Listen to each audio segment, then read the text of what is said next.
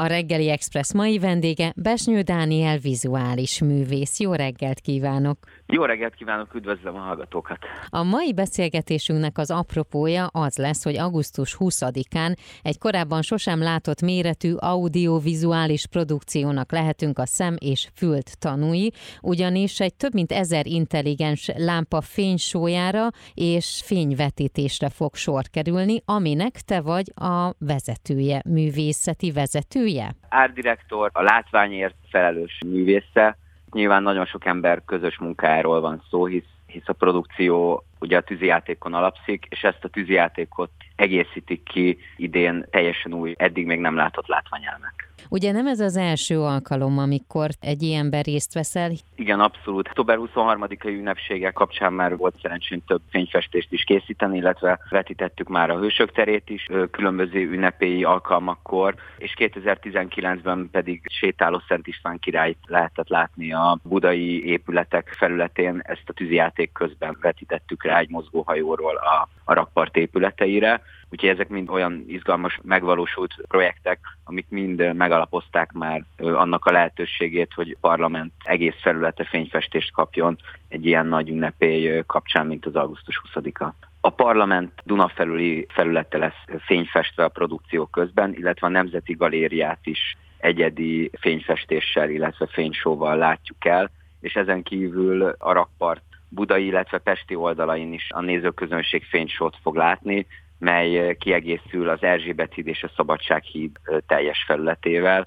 Tehát tulajdonképpen itt 4,3 kilométeren keresztül a Margit hídtól egészen a, a Petőfi hídig mind a két rakparton fényárba fog úszni a tűzjáték produkciója. Mennyi idő volt megtervezni? Ez a tervezés ez egy hosszú folyamatnak lett az eredménye, részt a Covid, ami miatt ugye a tavalyi ünnepséget le kellett fújni, de én tulajdonképpen a 2019. augusztus 20-a után már megkaptam azt a felkérést, aminek az eredményeképpen elkezdtük összeállítani ezt a produkciót. Mondhatni majdnem két éve dolgozunk ennek az eseménynek a megvalósításán. Azt említetted, hogy nem egyedül vagy, hiszen nagyon sok más művész is részt vesz. Hányan vesztek részt ebben, és hogy lehet ezt összehangolni? Több nemzetközileg elismert fényfestő csapatot is felkértünk arra, hogy vegyen részt a fényfestés elkészítésébe. Itt beszélhetünk a, a Limelight csapatáról, Centrum Production csapatáról, aminek a csapatában én is tag vagyok, illetve olyan független művészekről, akiket még meghívtunk ebbe a fényfestésbe, hogy, hogy részt vegyenek és hát nyilván ezen kívül kiemelném Varga Balázs fényprogramozó és fénytervezőnek a, a munkáját, akivel tulajdonképpen a, a teljes világítási képet és fénysót raktuk össze, és hát itt egy nagyon komplex és hosszú folyamatnak az eredménye lett az, hogy ez a produkció össze, összeállt, hisz itt most egy több mint 30 perces produkciót fognak majd látni a, a nézők, ami kifejezetten egy dramaturgiára felépített fénysót, vetítést és tűzjátékot hoz maga után, tehát itt tulajdonképpen percről percre ki kellett találni azokat a látványelemeket, színvilágokat és animációs aláfestéseket, amivel ezt a történetet át akartuk adni a közönség számára. Ennek a történetnek az a címe, hogy az őskáosztól a rendig? Az őskáosztól a rendig tulajdonképpen a történetet foglalja össze. A történet igazából a, a magyarságról szól, arról szól, hogy, hogy mi magyarok hogyan jutottunk el onnantól, hogy megtaláltuk Magyarországot egészen napjainkig.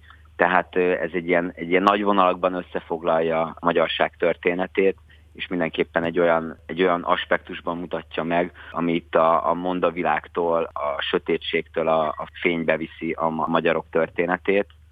Úgyhogy igazából ez inkább azt mondom, hogy ez, ez egy jelző, amivel illettük, és ezt Iványi Árpád a produkciónak a, a rendezője fogalmazta meg így ezt az összefoglaló nevet. Ez egy óriási produkció lesz, azt hiszem, hogy ilyen monumentális, használhatom ezt a kifejezést. Mennyi ideig bontakozott ki, hogy pontosan hogy fogjátok tudni ezt megvalósítani? Sok, sok-sok ideig, sok-sok sok-sok hét, sok-sok hosszú órának a, a, az egyeztetései, hisz először Budapest Playhouse Iványi Árpád és Réti Barnabás vezetésével ők letettek egy művészeti koncepciót a, az asztalra, ami ugye ezt a kerettörténetet adta ennek a produkciónak. Ezután készítette el Elek Norbert ehhez a zenei aláfestés, és miután elkészült a zenei aláfestés, miután csatlakoztunk ehhez a munkához, találtuk ki azokat az animációs jeleneteket, illetve azokat a történet szálakat és olyan képi momentumokat, amiket úgy gondoljuk, hogy mindenképpen érdemes ehhez a történethez megjeleníteni. Legyen itt egy kis jelző például a a csodaszarvasra, vagy a turulmadárra, vagy maga Szent István király karakterére, aki nyilván nagyon fontos szerepet játszik egyrészt történelmünkben, másrészt meg az augusztus 20-a és az államalapítás történetébe.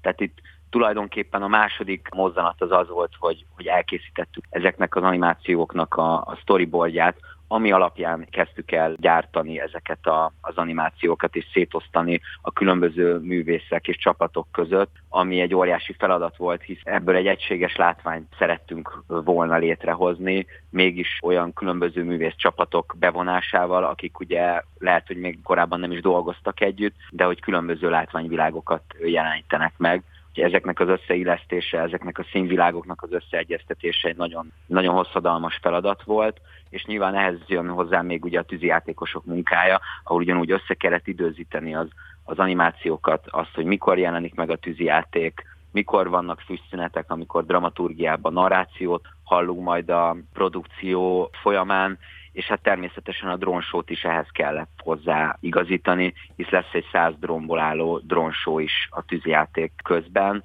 és akkor ezután, miután ezek, ezek a pontok már egyeztetésre kerültek, és elkészültek az animációk, a fénysót ezt utána tudtuk elkészíteni, hisz fényekben is látványban, itt mindenképpen a dramaturgiát kell követnünk, kifejezetten egy monokróm produkciót fognak látni a, a nézők, ami abból a szempontból egy nagyon fontos jelzője ennek a produkciónak, hogy hogy a színhasználat és a, és a színek keveredése az, az egy, egy nagyon összeegyeztetett módon és egy felépített módon lesz látható ebben a, a produkcióban. Ez egy hihetetlen dolog egyébként, ilyen nekem épészel fel sem fogható, hogy ebbe mennyi munka van, és mennyi mindenre kell gondolni. Volt már egyébként Magyarországon ekkora show, ahol mondjuk ennyi fényfestő dolgozott egyszerre együtt? Magyarországon még nem, külföldön már több ilyen esemény megvalósult. Itt eleve arról beszélünk, hogy Magyarország történetében először kerül mozgóképes 3D mapping és mozgóképes animációs vetítéssel megvetítve a parlament teljes egész felülete, ezt ki kell emelnem. Tehát ez, ez már egy olyan kuriózum, ami számomra okot adott arra, hogy, hogy minél több alkotót felkérjek, hogy ebben produkcióban részt vegyen. Az elmúlt percekben Besnyő Dániel vizuális művésszel beszélgettem az augusztus 20-ai fényfestésről.